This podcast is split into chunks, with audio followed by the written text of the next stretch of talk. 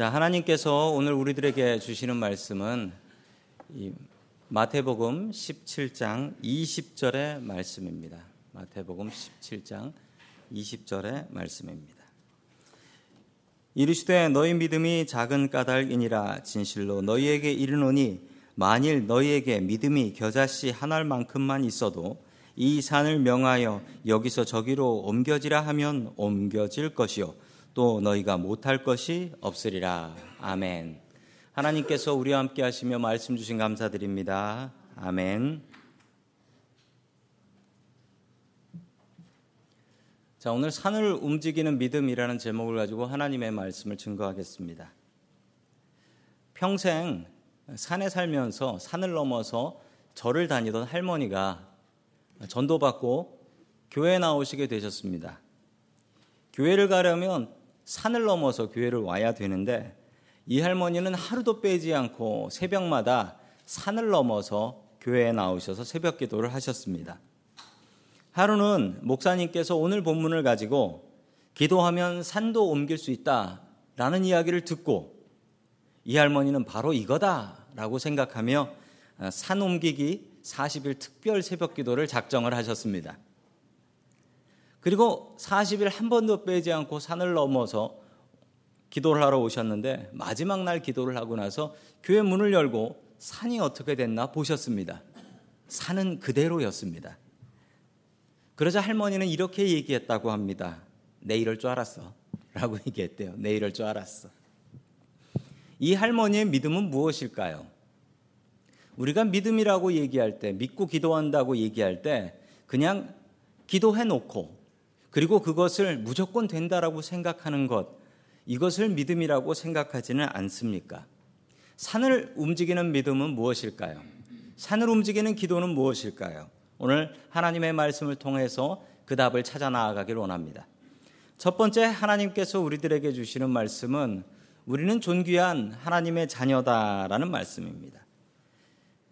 자, 우리 14절의 말씀, 마태복음 17장 14절의 말씀을 같이 봅니다. 시작. 그들이 우리에게 오니 한 사람이 예수께 나와서 무릎을 꿇고 말하니라. 아멘. 예수님께서 변화산에서 내려오셨을 때 이야기입니다. 지난주 설교 말씀을 이어서 들으시면 되겠습니다. 예수님께서 베드로, 야고보, 요한과 함께 이 변화산에 올라가셨고 내려오셨을 때 사람들이 몰려왔습니다. 그 중에 어떤 남자 하나가 아주 간절한 기도 제목이 있는 것 같았습니다. 오자마자 무릎부터 꿇고 이야기를 시작을 했습니다. 우리는 이분의 마음과 이분의 자세를 배워야 합니다.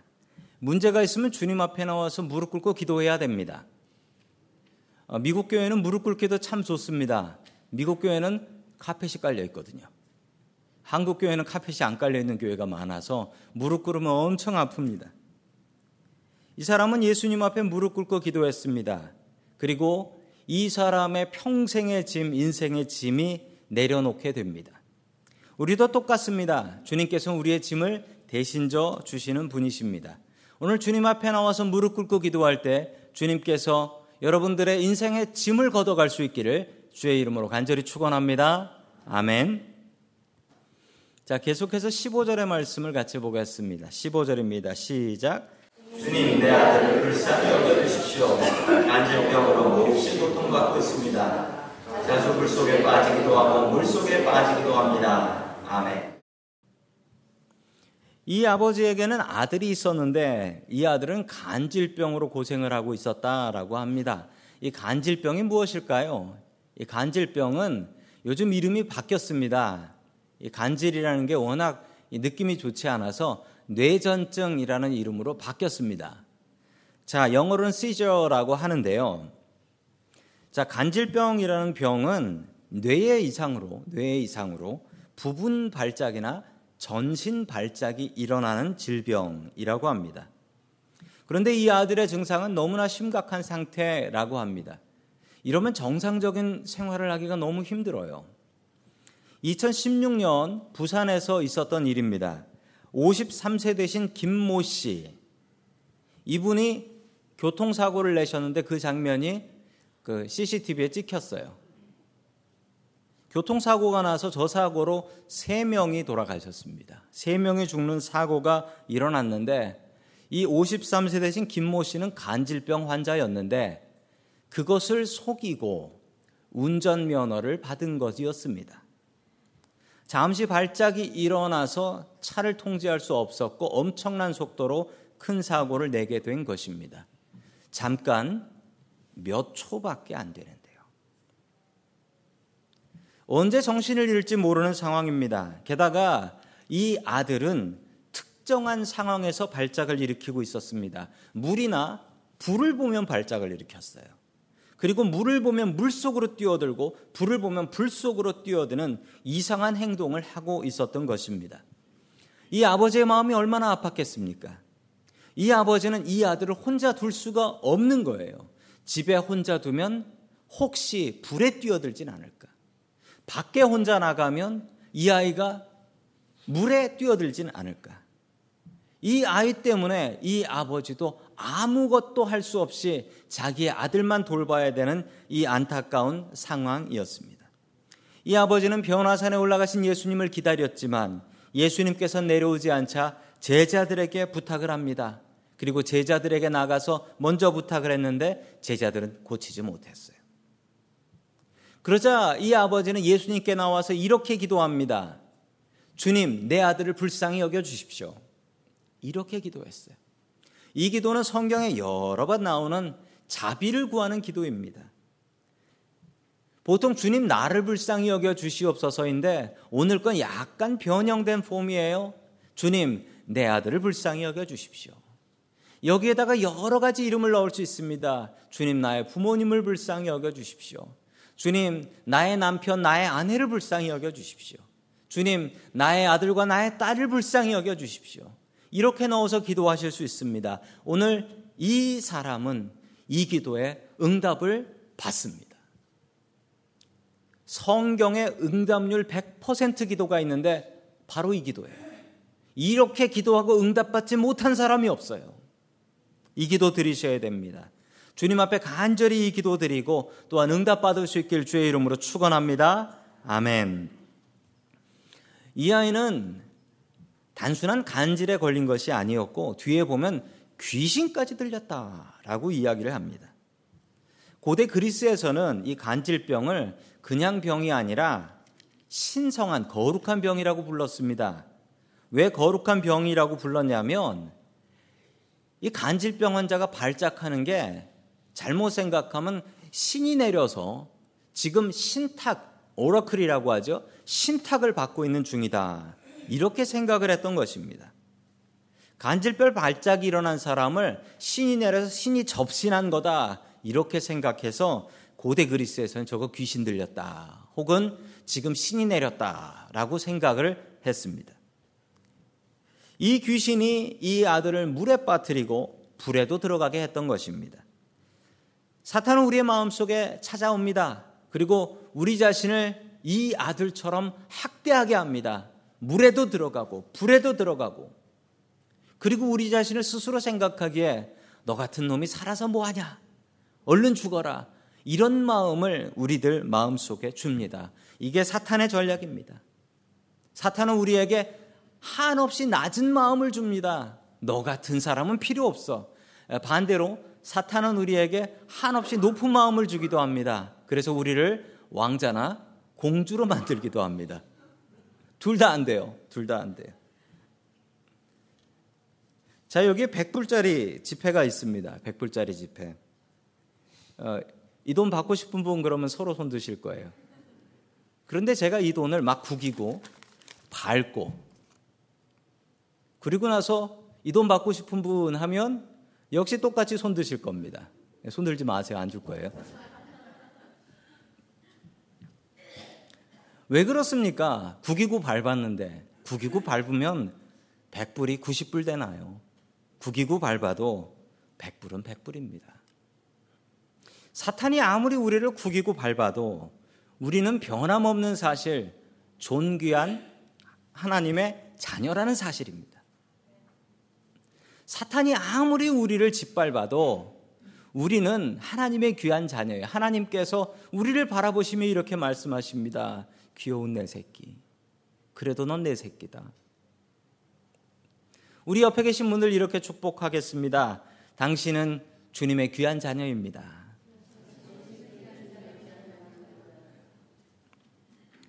사탄의 장난에 놀아나지 마십시오. 우리는 밟혀도 구겨져도 주님의 존귀한 자녀입니다. 그 사실을 분명히 명심하며 살아갈 수 있기를 주의 이름으로 간절히 축원합니다. 아멘. 두 번째 하나님께서 우리들에게 주시는 말씀은 예수님이 계셔야 문제를 해결할 수 있다라는 말씀입니다. 예수님이 계셔야 문제를 해결할 수 있다. 우리 마태복음 17장 16절의 말씀 같이 보겠습니다. 시작. 그래서 아이를 선생님의 제자들에게 데리고 왔으나 그들을 고치지 못하였습니다. 아멘. 이 아버지는 먼저 예수님의 제자들, 예수님이 안 계셨으니까요. 예수님의 제자들에게 아들을 고쳐달라고 부탁을 했습니다. 그러자 제자들은 열심히 고치려고 했는데 못 고쳤어요. 그 이유가 무엇일까요? 그 첫 번째 이유는 예수님께서 안 계셨으니까 그렇죠. 예수님께서는 베드로, 야고보, 요한과 함께 병원화산에 올라가 계셨습니다.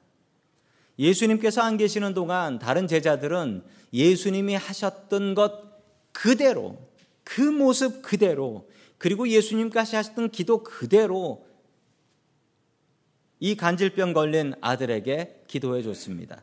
그러나 고쳐주지 않았습니다. 왜 그랬을까요? 그 이유는 예수님께서 안 계시면 우리는 능력이 없다는 사실입니다. 이걸 분명히 아셔야 돼요. 예수님께서 함께 하지 않으시면 우리는 아무 능력도 없습니다. 예수님께서 계시지 않으면 우리가 할 수 있는 일은 없습니다. 예수님 없이 우리는 아무것도 아닌 사람들입니다. 예수님께서는 우리와 늘 함께 계신다고 약속하셨습니다. 지금 우리의 옆에도 예수님이 계시고, 지금 우리의 마음 속에도 예수님은 계십니다. 우리가 분명히 해야 될 것은 함께 계시는 예수님의 이름을 하루에 한 번이라도 불러드리는 것입니다. 아니, 함께 계신데 왜 없는 사람 취급을 합니까?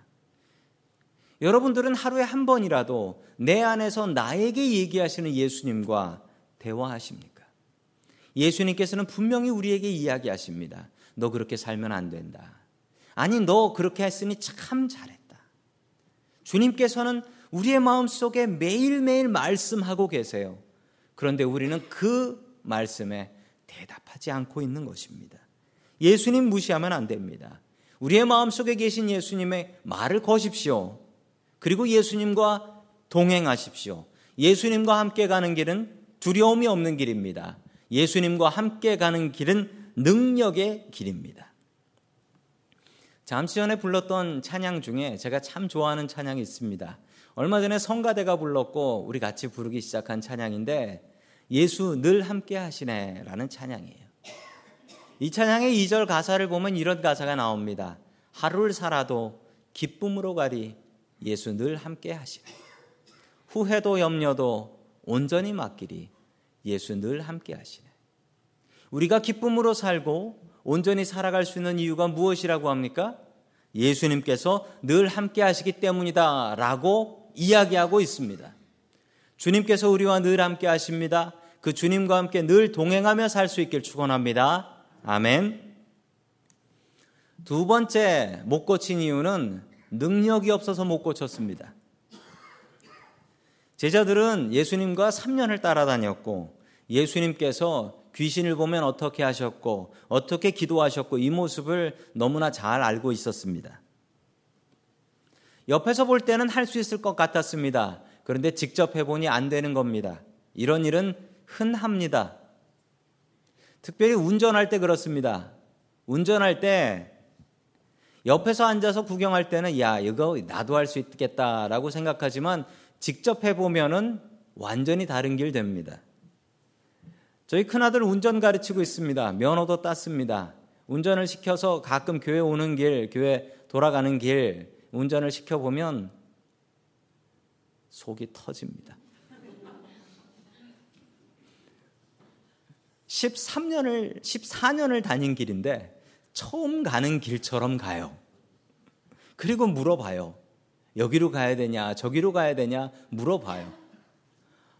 그냥 속이 터지는데 제가 옆에 앉아 있을 때 그랬다고요. 옆에 앉아 있을 때 좀 운전하는 것 같이 좀 봐라 라고 얘기를 했는데 크게 그렇게 잘 안 돼요. 우리의 믿음 생활도 그렇습니다. 옆에서 보면 내가 저거보다 잘할 수 있다라고 생각합니다. 저를 보면서 설교 나보다 잘할 수 있다라고 생각하시는 분 한번 해 보십시오. 이게 쉬운가? 직접 해봐야 됩니다. 믿음 생활도 직접 해봐야 되고, 교회 일도 직접 해봐야 되고, 교회에서 어려운 직분 맡아봐야 됩니다. 그래야지 교회 일 어렵고, 아, 이게 믿음 생활이구나. 알게 되는 것입니다. 우리 디모데후서 3장 5절 말씀 같이 봅니다. 시작. 모양은 있으나 경건의 능력은 부인하니 이 같은 자들에게서 내가 돌아서라. 아멘. 이 말씀을 보면 경건에는 모양과 능력이 구별된다라는 것을 알 수 있습니다. 경건한 모양을 제자들은 많이 봤습니다. 예수님께서는 이렇게 기도하셨고 예수님께서는 이렇게 병을 고치셨다. 이걸 너무나 잘 알고 있어서 3년 따라다니면 대충 따라할 수 있었던 거예요. 제자들은 경건의 모양은 있었습니다. 그런데 제자들에게 경건의 능력은 없었어요. 그래서 귀신을 쫓아낼 수 없었던 것입니다. 그런데 우리가 분명히 알아야 될 사실은 경건에는 모양이 있어야 능력이 나온다는 거예요. 경건에는 모양이 있어야 됩니다. 그 모양을 부인하면 안 돼요. 나는 저렇게 예수 안 믿는다. 난 저렇게 기도 안 한다. 나는 편안하게 믿을 거다. 편안하게 기도할 거다. 그렇게 되지 않습니다. 경건엔 모양이 있어요. 그 모양을 따라 하셔야 돼요. 그 모양 안에 능력이 들어가는 겁니다. 그 모양을 무시하면 능력도 나오지 않아요. 제가 목사가 되었을 때 처음 안수 받았던 때가 기억이 납니다. 안수를 받고 나니까 눈물이 핑 돌더라고요. 아, 내가 목사구나. 그리고서 처음 축도를 했습니다. 처음은 손을 들고 축도를 하는데 이게 얼마나 어색한지 이걸 뭐 번쩍 들면 벌 쓰는 것 같고 살짝 들면 건방진 것 같고 그리고 저희 전에 교회 여기 이쪽이 성가대석이었잖아요. 그쪽 분들이 목사님 손에 각도 안에 안 들어간다고 각도 맞춰 달라고 해가지고 제가 삐딱하게 축도를 했었어요. 삐딱하게. 이 축도하는 게 너무나 어색했었습니다. 그러면서 속으로 드는 생각이 내가 목사가 맞나? 안수를 받고 안수증을 받았으니 목사는 맞는데 내가 목사 같지가 않은 거예요. 그때부터 제가 무엇을 했냐면 흉내내기 시작했습니다. 제가 존경하는 목사님들의 기도를 본받고 제가 존경하는 목사님의 설교를 본받고 제가 좋아하는 목사님의 말하는 것을 본받았습니다. 아니 그랬더니 슬금슬금 목사의 모양이 나오기 시작하더라고요. 그러면서 지금 같은 목사가 되었습니다. 제가 처음 시작했던 건 경건의 모양을 갖추려고 노력했어요. 기도 잘하는 분을 보시면 그 기도를 본받아 따라 하셔야 됩니다.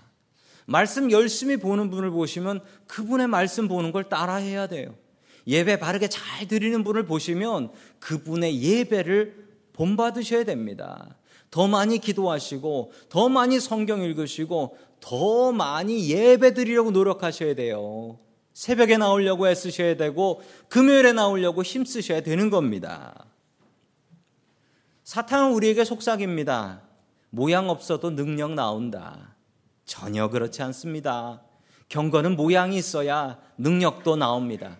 제자들은 모양만 갖췄고 능력이 없었습니다. 우리는 그런 사람들 되면 안 되겠습니다. 먼저 경건의 모양을 갖추기에 힘쓰십시오. 그리고 그 안에 주님께서 주시는 능력도 가득 채울 수 있기를 축원합니다. 아멘. 세 번째 마지막으로 하나님께서 우리들에게 주시는 말씀은 겨자씨 같은 믿음을 키우라라는 말씀입니다. 겨자씨 같은 믿음을 키우라. 자, 마태복음 17장 18절의 말씀을 계속해서 봅니다. 시작. 그리고 예수께서 귀신을 부리셨다.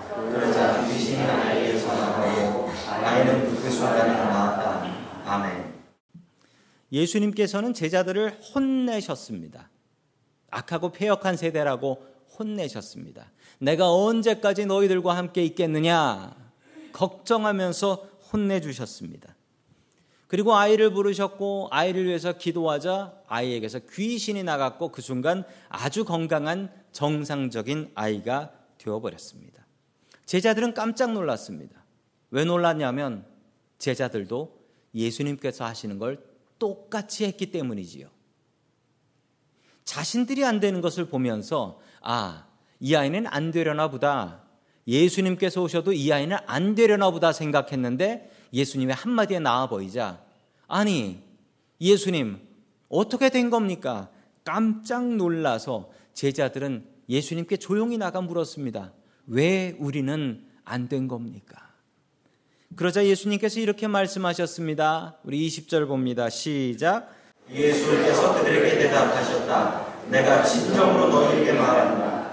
너희에게 겨자씨 하나만한 믿음이라도 있으면 이 산도로 여기에서 저기로 옮겨가라 하면 그대로 될 것이요 너희가 못할 일이 없을 것이다. 아멘. 여기서 이상한 단어, 이상한 표현 하나가 나옵니다.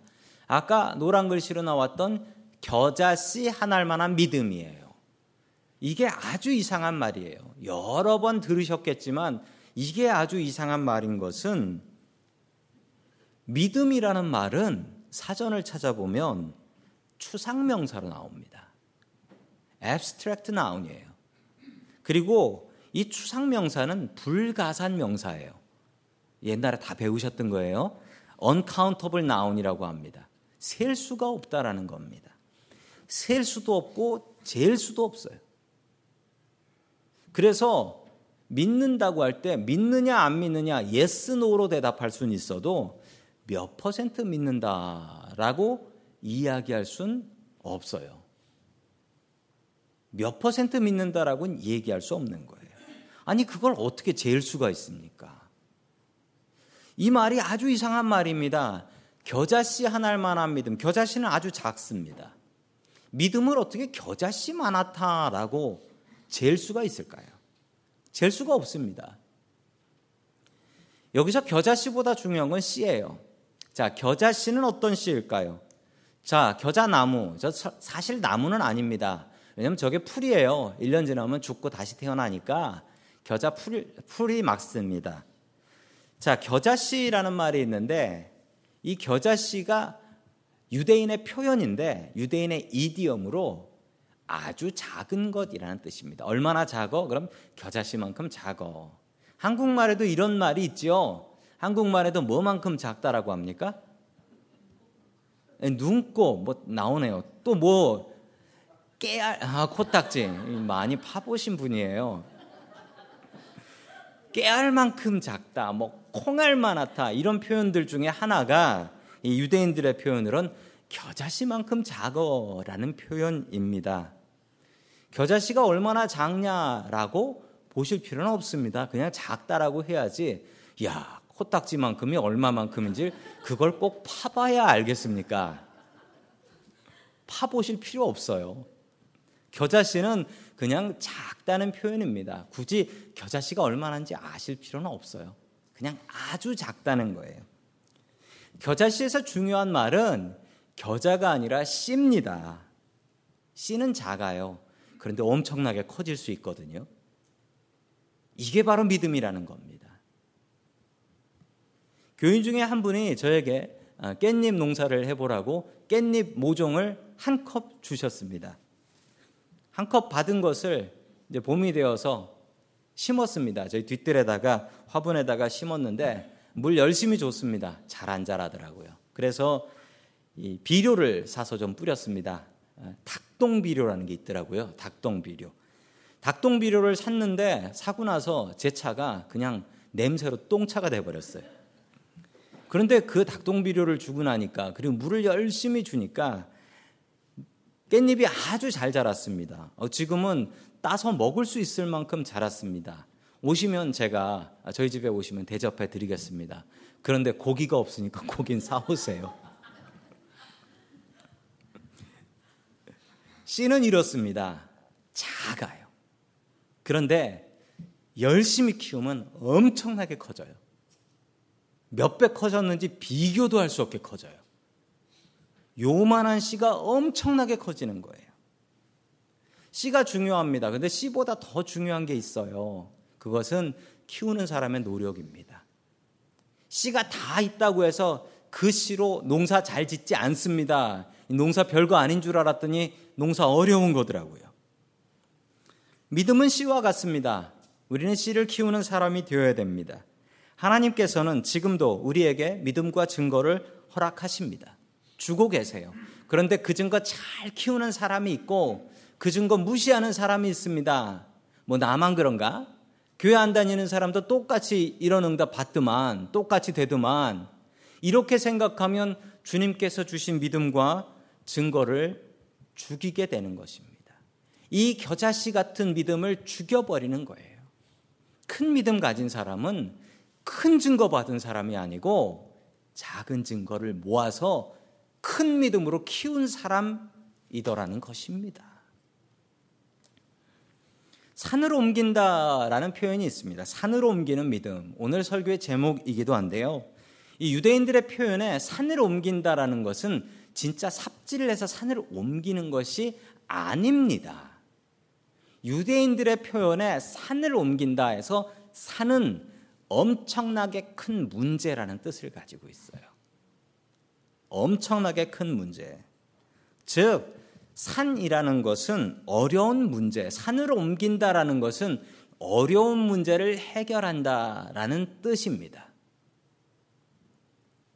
어려운 문제를 해결한다. 즉, 산을 옮긴다라는 것은 불가능한 일이고, 아니, 멀쩡하게 아름다운 산을 옮겨서 바다에 던지려고 하지 마세요. 그건 좋은 일이 아니에요. 유대인들의 표현 중에 이런 표현이 있습니다. 저 랍비는 산을 옮긴 랍비야라는 말이 있어요. 이 말의 뜻은 뭐냐면 저 랍비가 삽질을 해서 산을 옮겼다라는 뜻이 아니고요. 저 랍비는 가장 어려운 문제를 푸른 선생님이야 라는 뜻입니다. 즉, 산을 옮기는 믿음이라는 것은 아주 작은 믿음으로 엄청난 문제, 내가 못 풀 문제, 산 같은 문제를 해결할 수 있다라는 뜻입니다. 그렇게 생각해야지 겨자씨를 보면서 아이고 내 믿음이 요만할까라고 생각하실 게 아니고요. 저 산을 언제 뽑아가지고 바다에 던져버릴까 생각할 것도 아닙니다. 우리에게 주신 작은 믿음이 있는데 이 믿음을 잘 키우면 내가 해결할 수 없는 산 같은 문제를 해결할 수 있다. 이 말씀이 바로 겨자씨 같은 믿음으로 산을 옮긴다라는 뜻이 되는 것입니다. 저는 어렸을 적에 별 믿음 없이 교회를 다녔던 것 같습니다.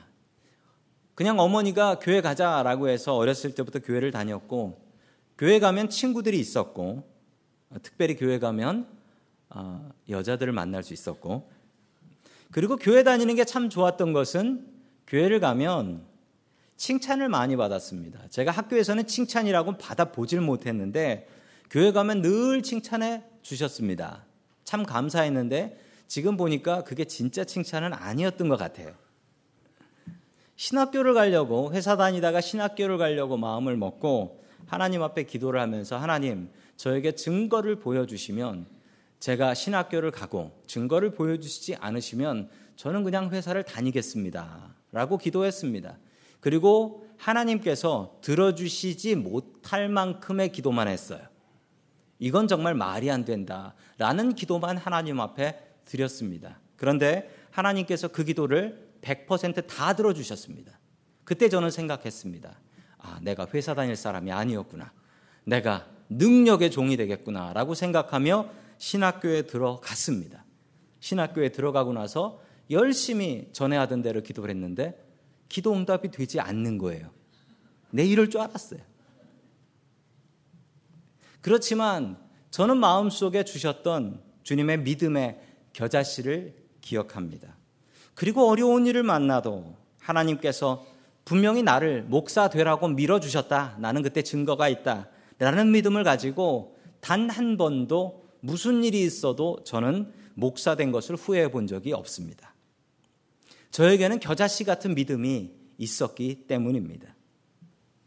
부목사가 된 뒤에 미국 가서 공부를 해야 되나 생각하며 하나님 앞에 기도했습니다. 그리고 또 증거 보여달라고 기도했습니다.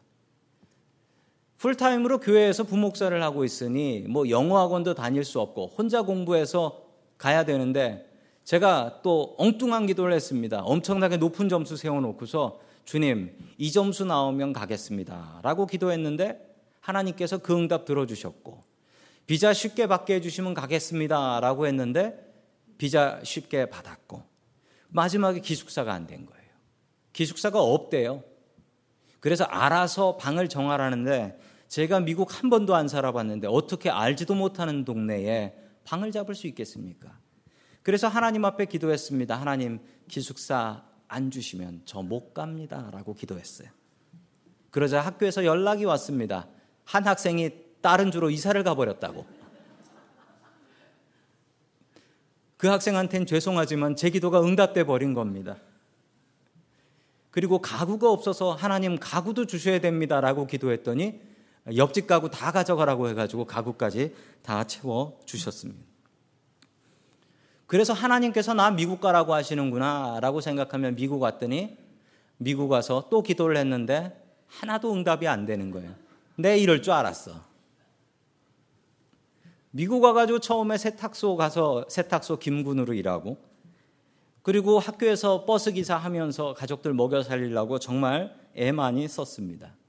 그럼에도 불구하고 저는 미국 온 걸 한 번도 후회하지 않았습니다. 그 이유는 주님께서 저에게 주셨던 겨자씨만한 믿음의 씨가 있었기 때문이었습니다.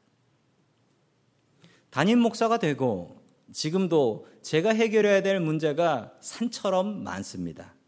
그런데 저는 절대로 좌절하지 않는 것은 저에게 겨자씨만한 믿음의 씨가 있거든요. 이 믿음 정말 크게 저는 키워볼 생각입니다. 하나님께서 우리들에게 기도응답 해주신 것이 없나요? 아마 기도응답 하나도 못 받으신 분은 세상에 없을 겁니다.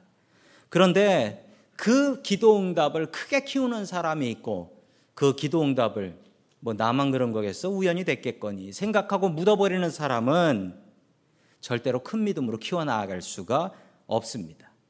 큰 믿음 달라고 기도할 것이 아니고 작은 믿음과 작은 증거를 키워서 큰 믿음 만들어야 합니다. 우리의 마음속에 있는 겨자씨를 찾으십시오.